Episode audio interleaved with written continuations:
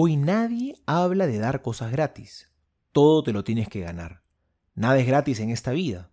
Probablemente es una frase que tantas veces hemos escuchado.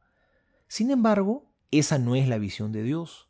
Por el contrario, Él ha querido darlo todo gratis, por amor, sin condiciones. Por eso hoy el Señor, al enviar a sus discípulos a predicar, les va a decir, gratis lo recibieron, denlo también gratuitamente. Para ser verdaderos discípulos y apóstoles, tenemos que aprender de la dinámica de la gratuidad. Si solo le damos al otro lo que se merece, qué pequeña y qué mezquina sería nuestra vida. ¿Acaso lo que nos hace grandes no es cuando damos al otro más de lo que se merece? Por ejemplo, cuando alguien nos ha tratado mal, y aunque no se lo merece, igual lo perdonamos. O cuando somos generosos con alguien que no lo ha sido con nosotros. O cuando ayudamos al que nos necesita, pero sabemos que no nos lo va a poder pagar de vuelta. ¿Eso no nos hace realmente grandes como personas? ¿El mismo amor no es acaso algo inmerecido?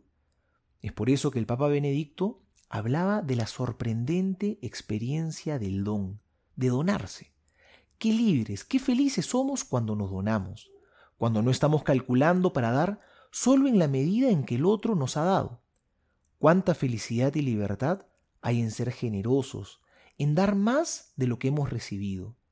La justicia nace de la conciencia del deber, de dar en equivalencia lo que he recibido.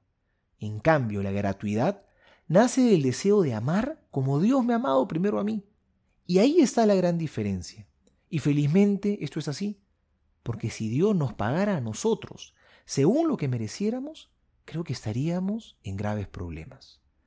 Demos gratuitamente y acojamos generosamente la llamada del Señor a ser sus apóstoles en este mundo. Soy el Padre Juan José Paniagua y les doy a todos mi bendición en el nombre del Padre y del Hijo y del Espíritu Santo. Amén.